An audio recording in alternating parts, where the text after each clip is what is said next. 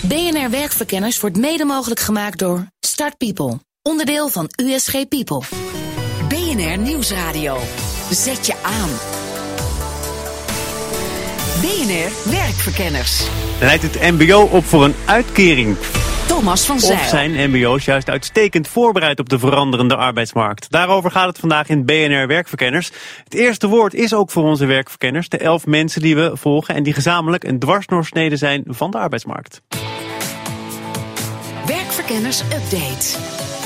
Personal assistant bij Sonion, Simone Vis, vindt dat het MBO niet goed aansluit op de praktijk van haar werk. En dat heeft alles te maken met de manier waarop het onderwijs is georganiseerd. Ik denk dat uh, dat een, een soort van een nadeel voor, uh, voor scholing, en misschien wel helemaal voor middelbare scholing, is dat uh, in plaats van dat ze trendzettend zijn, zijn ze een soort van trendvolgend. Dus de maatschappij ontwikkelt zich en pas na verloop van tijd gaat, uh, gaat de onderwijswereld zichzelf een soort van reorganiseren.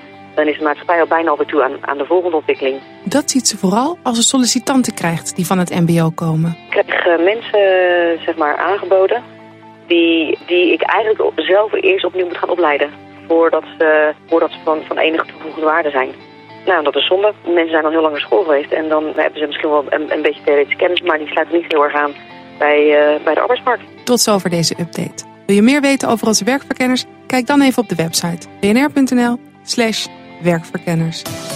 De bijdrage was van redacteur Laura Walburg. Mijn gasten van vandaag zijn Paul Omens, directeur van de MBO-raad, Joyce Rommelaar, directeur van Stichting Jong Ondernemen en Charlotte Volmer, coördinator internationalisering bij het MBO College Amsterdam Centrum. En dit zeg ik één keer, ze won onlangs de Nuffic Orange Carpet Award voor het chocoladeproject, waarbij leerlingen op MBO 3-niveau naar Frankrijk gingen voor een patisserie-stage. Um, door uh, robotisering, uh, meneer Omens, staan vooral banen van mbo'ers onder druk. Jouke van Dijk die voorspelde onlangs dat er een half miljoen banen op mbo 2 en 3 niveau voor goed verdwijnen. Hoe reageert de mbo-raad daarop?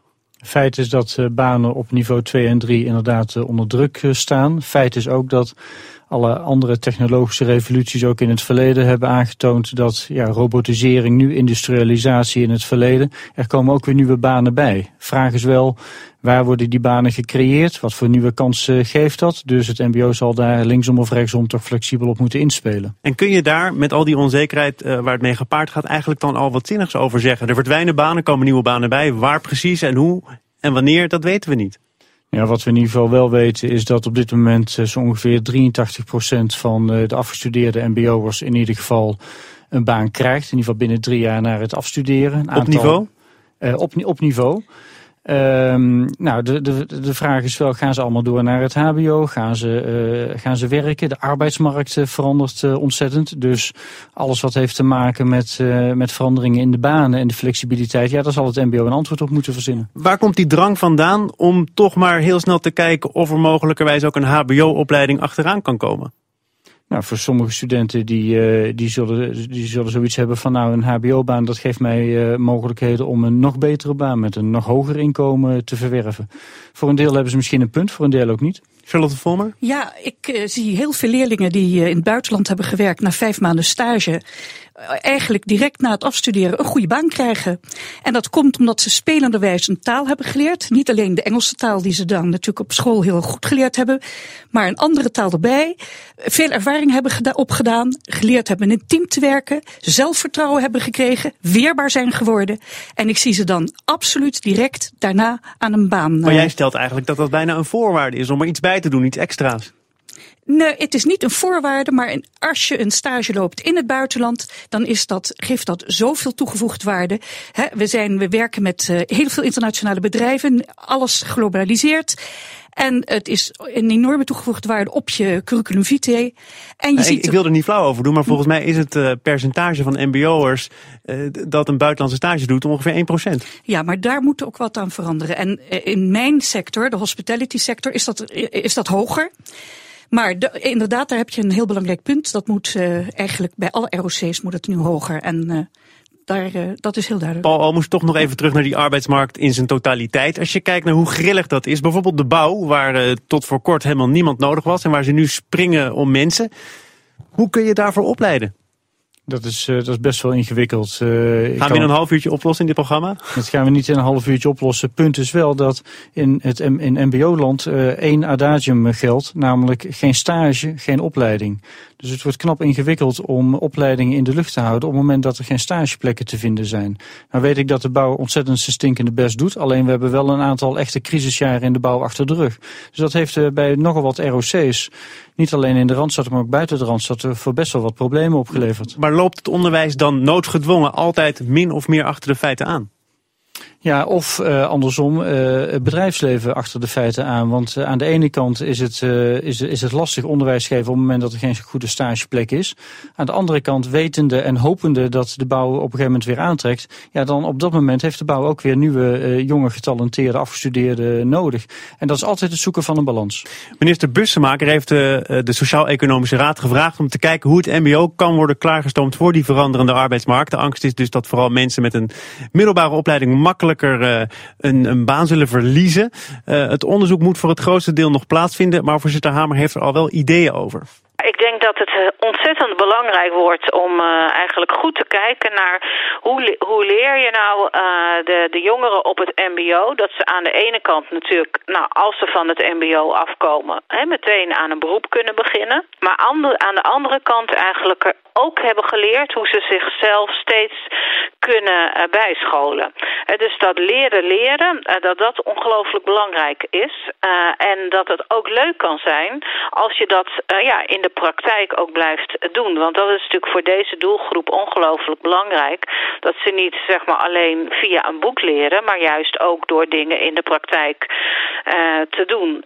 dat is wel een van de dingen waar we ook naar zullen kijken in, in dit advies. we hebben bij het mbo eigenlijk twee routes. Eén waarin je meer op school zit en dan één dag in de week je praktijk gaat doen. En een route waarin je veel meer in de praktijk bezig bent. En wat we nu zien is dat die praktijkopleiding eigenlijk het aantal jongeren wat daaraan meedoet uh, terugloopt. dus we gaan ook bekijken waardoor dat komt. Want het kan wel eens zijn dat het juist voor de toekomst belangrijk is dat die opleiding wel genoeg studenten en jongeren blijft trekken. Voorzitter Mariette Hamer van de SER. Zij benadrukt dat mbo'ers moeten leren om te blijven leren. Charlotte, bestaat dan bij die mbo'ers op dit moment het idee... ik heb mijn papiertje, ik heb een diploma, vanaf nu zit ik eigenlijk geramd? Nee, absoluut niet. Uh, heel veel mbo'ers die hebben een papiertje en die denken, wat moet ik nu? En dan is het ook de taak van ons, ook als docenten en ook als school, om dan ze te enthousiasmeren en ze klaar te stomen voor het beroepsonderwijs. Juist doordat klaar te ze stomen voor het beroepsonderwijs, daar komen nou, ze klaar te stomen voor, ja, klaar te stomen voor uh, of hbo-onderwijs, dus zo hoger, of uh, direct in een baan te zien te krijgen. En, maar als ik de zorgen van Mariette Hamer goed vertaal, dan kom ik toch tot de conclusie dat dat nu te weinig gebeurt. Uh, het, misschien gebeurt het bij andere ROC's veel te weinig, maar ik zie bij ons uh, op, in de school dat het wel degelijk gebeurt. En we kijken ook heel erg waar leerlingen terechtkomen. En vaak weten ze ons ook te vinden als ze op een gegeven moment geen baan meer hebben, kunnen wij intermediair zijn om te helpen uh, te, een nieuwe baan te vinden. Joyce Rommelaar, jong ondernemer. Klopt. Nou, ik denk alleen dat we één ding vergeten, het bedrijfsleven erbij meer erbij te betrekken. En dat is wat wij met onze stichting doen. Is we hebben het bedrijfsleven, die staat voor de klas samen met de docent.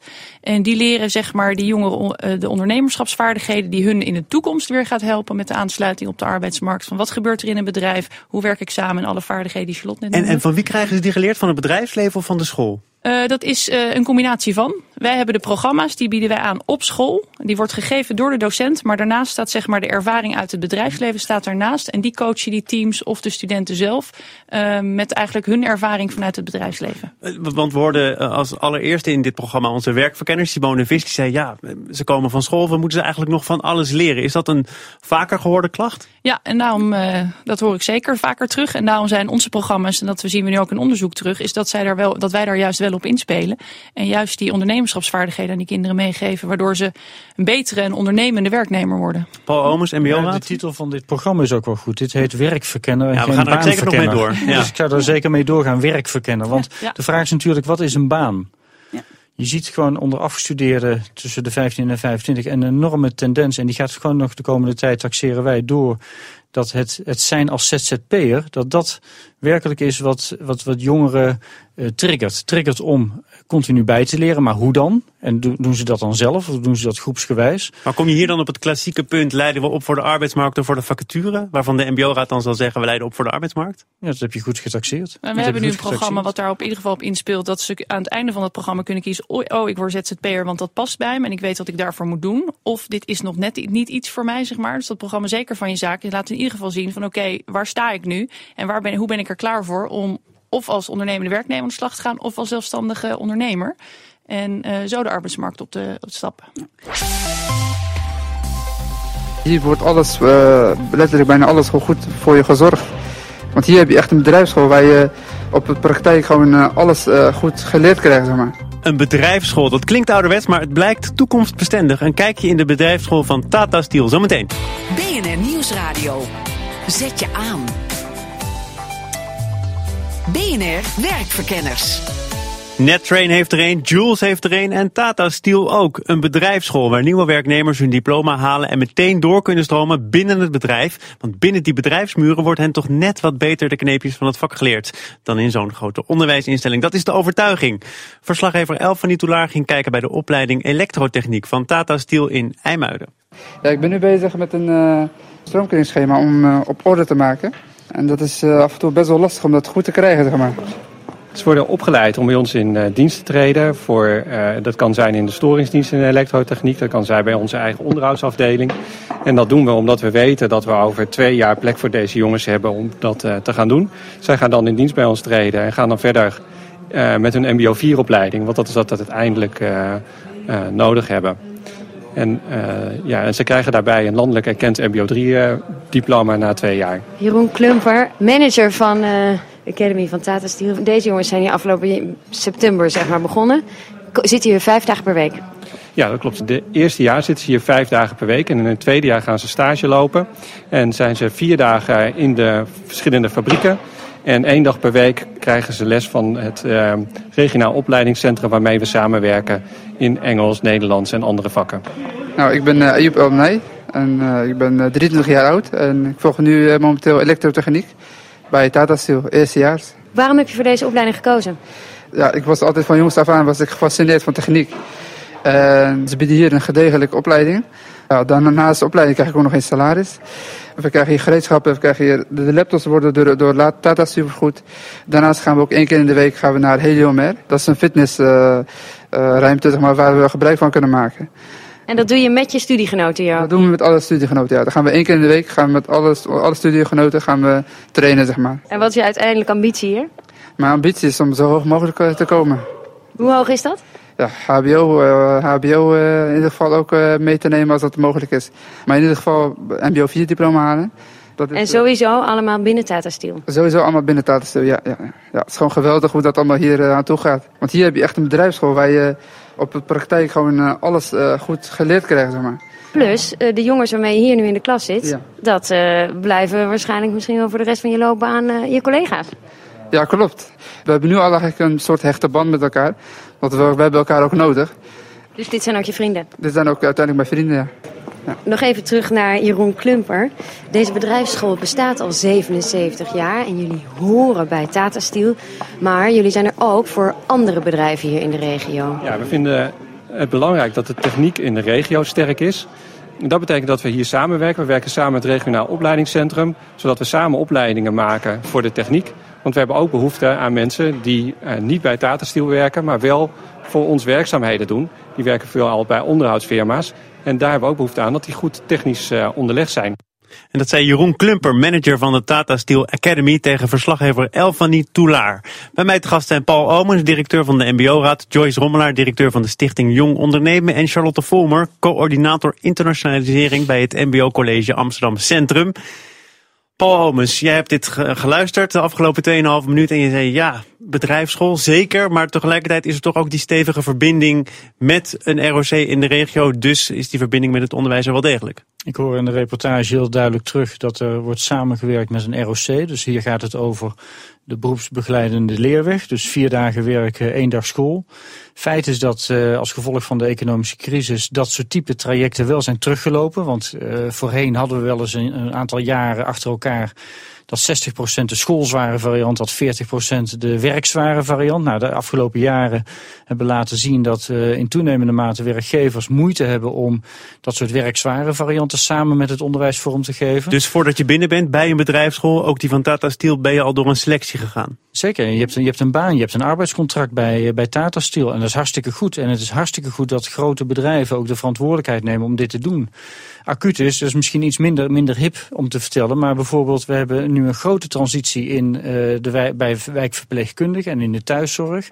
Op dit moment lopen er allerlei relaties tussen buurtzorg en ook, ook ROC's. Om, om op een goede manier dat soort type van trajecten vorm te geven. Dat is uit de school en naar het werk en in het werk zelf. En dat is voor jongeren hartstikke goed. Maar het lijkt me een tamelijk principiële vraag uh, hoeveel het bedrijfsleven, ook al dragen ze bij aan een opleiding, te zeggen moet hebben over een opleiding zelf. Want ja, je bent niet gebonden aan dat bedrijf. Je bent er voor de arbeidsmarkt, toch? In hoeverre moet een bedrijfsleven, een bedrijf dan dus kunnen bepalen wat er in het curriculum zit of wat een leerling leert? Ja, in Nederland hebben we het zo geregeld dat in, in officiële zin het diploma, voor als je uit zo'n werkzware variant komt uit het MBO, dan wel een schoolzware variant, dat het diploma exact hetzelfde voorstelt. Maar natuurlijk is het zo dat het leren op de werkvloer de student allerlei extra, extra zaken en skills uh, meegeeft. Dat kan niet ontkend worden. Ja.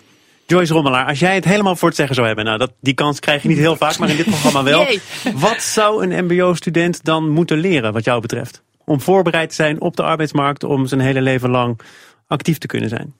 Het zijn toch die ondernemende vaardigheden. Eén noemt de 21st century skills. Dat is allemaal zo'n hip woord op dit moment. Oh ja, wat zijn 21st century skills? Ben benieuwd of ik ze ook heb. Uh, kan je ze opnoemen? Nee. Ja, ik weet het niet. Uh, nee, het is samenwerken, proactief denken. Is niet achter je bureau zitten wachten tot jou iets verteld wordt. Flexibel zijn, in teamverband. Uh, ook tegengas durven geven. Goh, ik denk dat het misschien anders kan dan altijd maar de geëikte orde. Het is echt learning by doing. Maar Charlotte, we komen van het competentiegerichte onderwijs. Ook die vaardigheden onder de knie krijgen. Nu is er weer wat meer focus op ambachten. Ja. Waar ligt nou de balans? Allebei. Allebei is heel belangrijk. Dit is een goed antwoord. En het, leuk, het grappige is, in Nederland hebben wij een heel ander soort onderwijs dan bijvoorbeeld in Frankrijk. In Frankrijk blijft, zit je tot je zestiende met elkaar op school. Is er ook veel meer respect voor het echte vak. Met elkaar op school? Ik hoop dat de leerlingen van een mbo toch ook met elkaar op school zitten. Ja, maar dan zitten er, tot 16 jaar zit je met elkaar op school. Zowel voor het, uh, als je, net zoals je hier in Nederland hebt, het VWO en het... Uh, een bredere brugklas. Veel breder veel breder. Wat betekent dat iedereen ook veel meer met elkaar te maken heeft.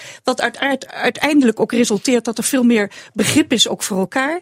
En wat uiteindelijk, ook uh, maakt dat mensen uh, veel erkenning krijgen. En dat is wat ik zo moeilijk vind altijd bij het ROC. Dat er in het algemeen mensen er nogal minachtend over doen. Terwijl het een vak. Uh, mensen, mensen worden opgeleid voor een vak. Ik, ik, las een interview met de directeur van ROC Mondriaan in Den Haag, meneer ja. Heijnen. Die zegt we moeten ook toe naar een situatie waarin MBO-studenten zelf begrijpen en weten dat ze wat kunnen. Kennelijk is er bij die leerlingen ook niet te besef dat ze wat waard zijn. Nee, dat klopt. En dat komt omdat het, dat is ook zo, hè, Joyce, dat beaam jij. Het ik is... ga altijd een beetje voor het sandwich model. Ja. Dus het is vanuit de school, het bedrijfsleven en dan dus de zelfkennis van uh, die we moeten zien te motiveren bij de studenten. Ja. En vaak hebben ze uh, toch een soort gevoel van ja, wij hebben alleen maar VMBO gedaan. En uh, wij zijn daardoor minder dan dat. Ja, uh, als je, hebt... MBO, nou ja, je, mag, je, je, mag, uh, je mag naar het VWO en je moet naar ja, het VMBO. Dat is een klassieke ja. quote. Ja, maar dat, dat, dat, wordt gedacht dus ook door uh, MBO'ers zelf. Hoe verander je dat? Dat verander je door ze de juiste stages, juiste werkplekken te geven, waardoor je ze ziet groeien. Ik heb dat in de loop der jaren ja, gezien. Wie ben je, ja. wat kan je, wat wil je? En, uh, en als je dan vanuit je passie handelt. En dat verander je, bij natuurlijk de ouders. Het begint natuurlijk uh, thuis. Het begint gewoon heel dicht uh, bij huis. Ja, we praten over de toekomst van het MBO. Jullie hebben als MBO-raad een, een, een, pamflet opgesteld, MBO 2025. Dat is over een jaar of tien. Wat staat daarin? Wat moet er over tien jaar veranderd zijn om ervoor te zorgen dat het mbo inderdaad toekomstbestendig is? Daarin schrijven wij onder andere in verbinding ook met het ons omringende onderwijs dat wij uh, het heel belangrijk vinden dat eigenlijk al die beroepsoriëntatie al in het, niet pas in het mbo begint en ook niet in het hbo, maar al in het voortgezet onderwijs. Precies. He, dus wij vinden het heel normaal dat een VMBO-leerling al op 15 jaar precies moet weten wat hij of zij uh, gaat doen. Terwijl wij het even normaal vinden dat een 22-jarige academicus. En als je die de vraag stelt, wat ga je doen? Nou, ik weet het niet, eerst eens een wereldreis maken, et cetera. Dat vinden wij normaal. Maar die heeft het idee dat hij overal wel van pas kan komen uiteindelijk. En een mbo wordt toch wat nauwer opgeleid, lijkt me. Ja, en als je werk, werkelijk naar de, naar de cijfers eh, kijkt, of gewoon de, werkloosheidscijfers, nou dan daag ik iedereen eens uit om de, de cijfers vanuit het wetenschappelijk onderwijs naast die van het mbo uh, te leggen. Dat ga ik meteen doen, want deze uitzending zit erop. Ik dank jullie allemaal wel. Paul Omens, directeur van de mbo-raad, Joyce Rommelaar, directeur van de Stichting Jong Ondernemen en Charlotte Volmer, coördinator internationalisering bij het mbo college Amsterdam Centrum. Ik zei het al, deze uitzending zit er bijna op. U krijgt van ons nog wel de wekelijkse arbeidstips. Vandaag, hoe combineer ik mijn carrière met mijn jonge gezin? Werktips. Tip nummer 1. Maak vooral keuzes. Loopbaancoach Milja Valentijn. Onderzoek wat je belangrijk vindt. Wat is belangrijk in je werk? Wat is belangrijk in je privéleven? En daar zal je keuzes in moeten maken. En die moet je ook gaan bespreken op je werk en met je partner. En realiseer je ook dat het een fase is. Dat jonge kinderen, dat is gewoon een hele drukke periode in je leven. En die worden ouder en dan wordt het allemaal weer wat rustiger. En dan kan je weer andere dingen oppakken die je interessant vindt. Tip nummer 2. Accepteer dat niet alles kan. Omdenkfilosoof Bertolt Gunster. We willen namelijk en een spannend werk en een leuk gezin en een goede gezondheid en voor onze hulpbehoevende ouders zorgen en een bruisend uitgaansleven. Maar dat kan niet allemaal samen. Wie alles wil, tegelijkertijd heeft uiteindelijk van alles een beetje. En daar word je heel erg ongelukkig van. Nou, wat is de uitweg? Stel prioriteiten. Maak nummers 1 en 2. Als jij een jong gezin hebt en je hebt nu jonge kinderen, geniet dan nu van die jonge kinderen en vergeet het uitgaansleven. Dus doe de nummers 1 en 2 en de nummers 3 en 4, die komen dan vanzelf wel. In een volgende fase. Kortom, stel per periode je prioriteiten. Tip nummer 3. Durf keuzes te maken. Stressdeskundige Suzanne Kuisten. De combinatie werk en gezin is al druk zat. Als je daarna ook nog een heel volgepropte agenda hebt... vol met allerlei leuke sociale activiteiten... ja, dan gaat het ergens wringen.